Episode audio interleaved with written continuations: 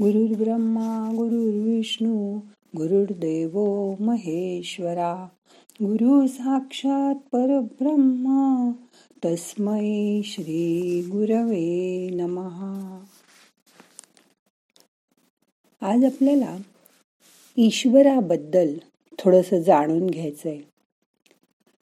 ईश्वराबद्दल शुद्ध प्रेम म्हणजेच भक्ती याच्याबद्दल थोडस जाणूया. पहिल्या चरणामध्ये आपण सगळेच असतो. ही बाह्य भक्ती आहे. जप करणं पूजा करणं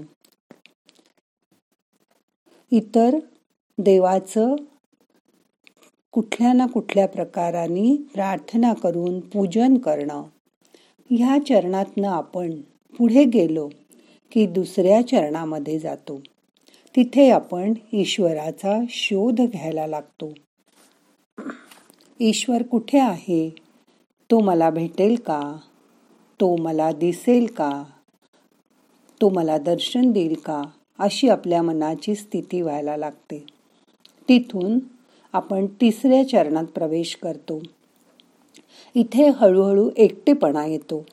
म्हणजे ईश्वराचा आतील अंश आपल्याला जाणवायला लागतो. साक्षी भाव वाढीला लागतो. आणि या चरणामध्ये असीम आनंदासाठी माणूस प्रत्यक्ष देवाशीच गाठ घेतल्याच्या आनंदात राहतो. त्याच्या पुढे चौथा चरण असतो. शेवटची अंतिम अवस्था की जो स्वतःच संत देव या उपाधीपर्यंत जाऊन पोचतो. पण ह्या सगळ्या भक्तीचा आत्ताच्या आयुष्यात आम्हाला काही उपयोग आहे का? असं आपल्याला वाटतं. आपण पूजा पाठ तर रोजच करतो. ईश्वराला जाणण्याच्या पुढच्या पायरीवर आपण जाऊया. हे जे अद्वैत तत्वज्ञान आहे ते साधायचा प्रयत्न करूया.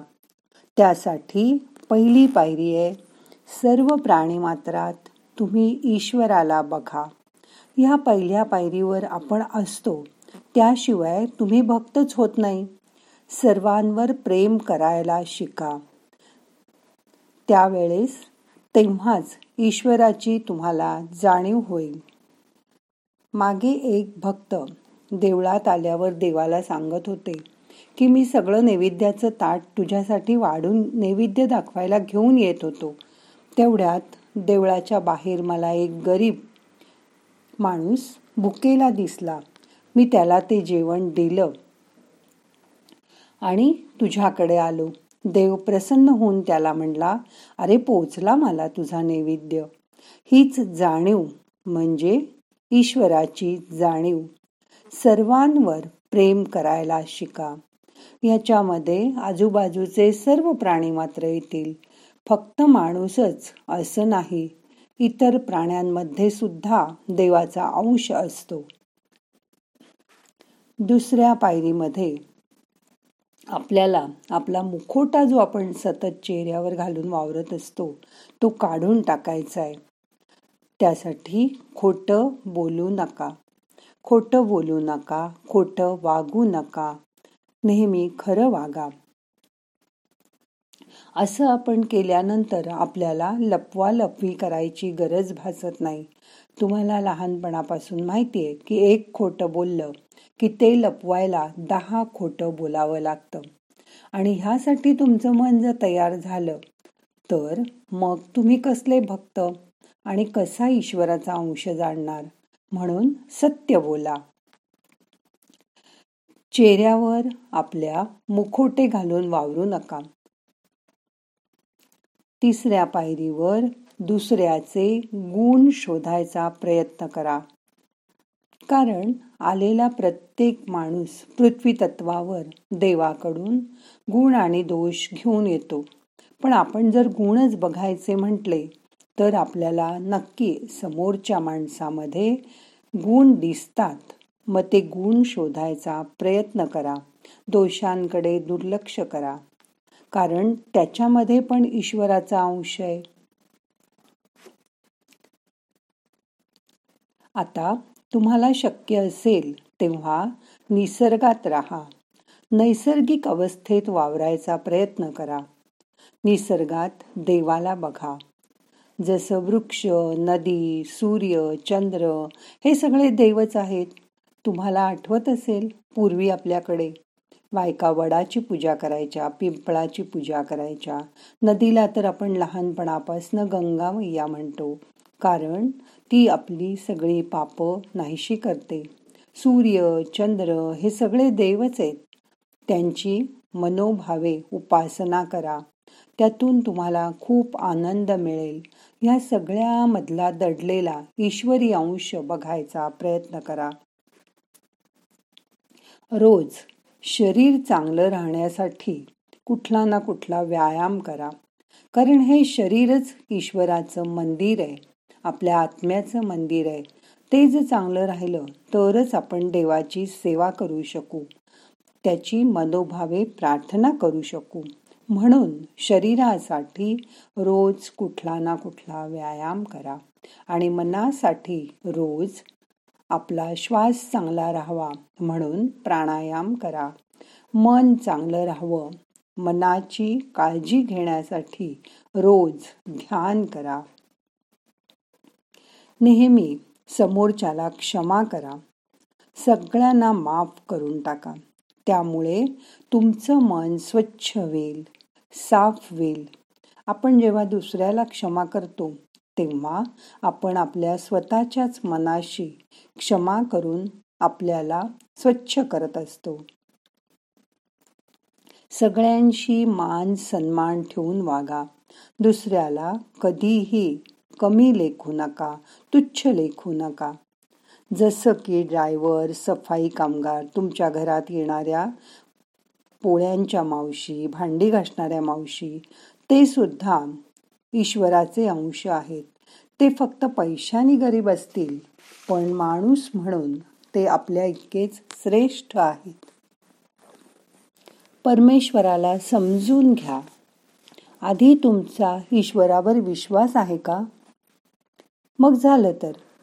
भक्ती करताना इतरांचा द्वेष मत्सर करू नका. ईश्वराचं खरं स्वरूप जाणून घ्या.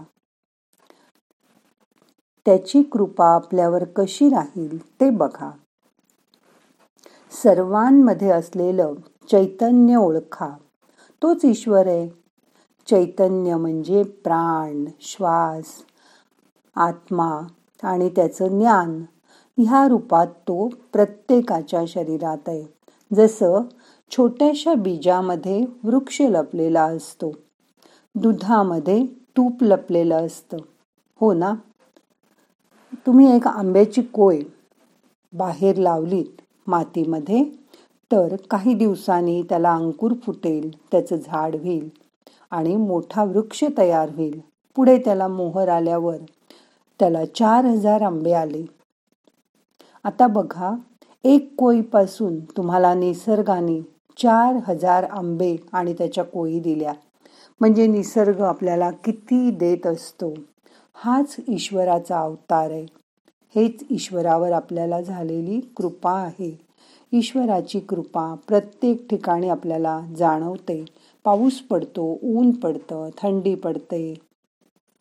आपलं शरीर ह्या सगळ्याला चांगल्या प्रकारे साथ देतं. हीच ईश्वराची कृपा. प्रत्येक शरीरात देव जीवरूपाने नांदत असतो. परमात्म्याचा अंश प्रत्येक आत्म्याच्या रूपात आहे.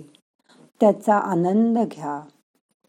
परमात्म्याकडून इच्छाशक्ती घ्या व आत्म्याची आत्मशक्ती वाढवा. श्वास घ्या. मनाकडे बघा. मन स्वच्छ करा. मन साफ ठेवा. स्वतःला शांत ठेवायचा प्रयत्न करा. आता करूया ध्यान. पाठ मान खांदे सैल करा. ताट बसा. डोळे अलगद मिटा. हाताची ध्यान मुद्रा करून हात मांडीवर ठेवा. श्वास घ्या. सोडून द्या. मन शांत करा. आज असा विचार करा रोज रात्री तुम्ही झोपता. तुम्हाला झोप कोण आणतो? सकाळी तुम्हाला आपोआप जाग येते. ही जाग कोण आणतो? आपण जेव्हा झोपलेले असतो तेव्हा देव आपल्या शरीरामध्ये किती कामं करत असतो. आपण श्वास घेत असतो खाल्लेलं अन्न पचवत असतो हृदय तर चोवीस तास तुमच्यासाठी काम करत असतं. म्हणजे आपण झोपतो तेव्हा देव नाही झोपत. तो जागा राहून आपलं रक्षण करत असतो. प्रत्येक श्वासामधून त्याची जाणीव करून घ्या. श्वास घ्या. तो तुम्हाला शक्ती देतोय त्याची जाणीव करून घ्या. येणारा श्वास तुम्हाला ऊर्जा देतोय. तोच ईश्वर आहे. मग तो तर तुम्हाला सतत हवा आहे. बरोबर हो ना? त्याला शोधायला बाहेर फिरू नका. तो तुमच्या हृदयातच रोज आहे. त्याची फक्त मनोभावे आठवण करा. प्रार्थना करा. मन शांत करा. रिलॅक्स.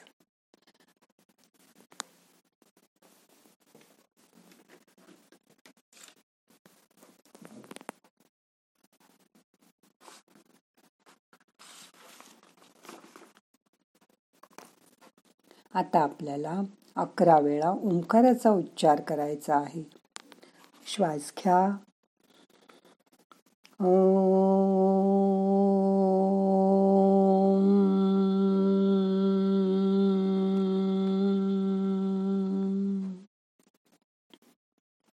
परत श्वास घ्या.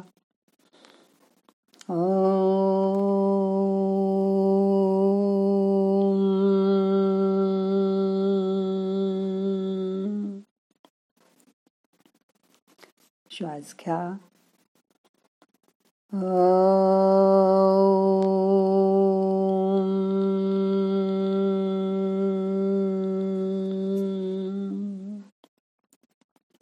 श्वास घ्या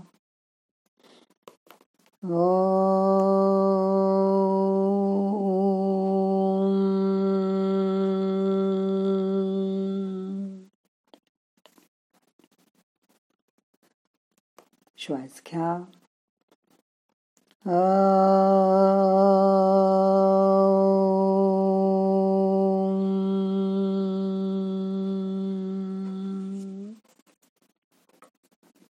श्वास घ्या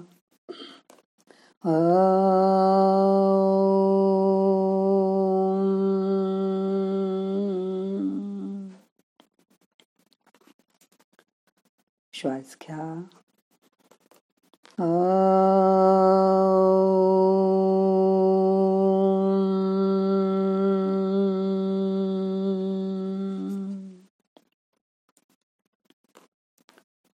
घ्या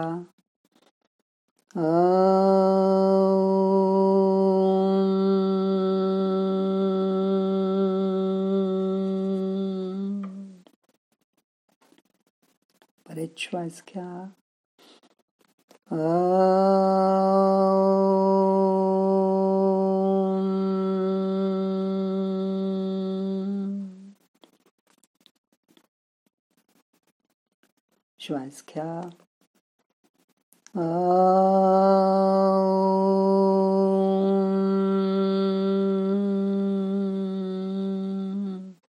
शेवटचा ओंकार मोठा श्वास घ्या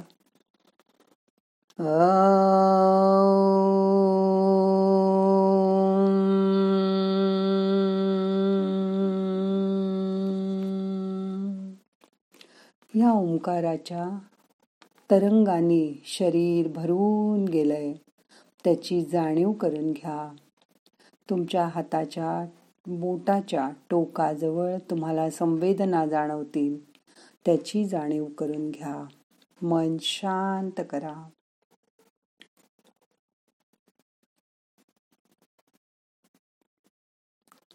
श्वास घ्या. रोखून धरा. त्या ईश्वराची जाणीव करून घ्या सोडून द्या.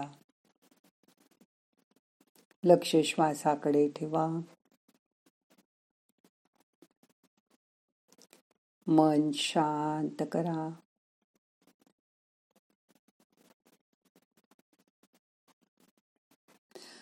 या भक्तीचा आपल्या रोजच्या आयुष्यात उपयोग करा.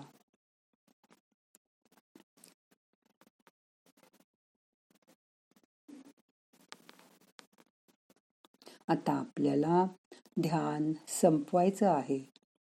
दोन्ही हात एकावर एक चोळा हलक्या हाताने डोळ्यांना मसाज करा. डोळे उघडा. हाताची नमस्कार मुद्रा करा. नाहम करता हरिक करता हरिक करता हि केवलम.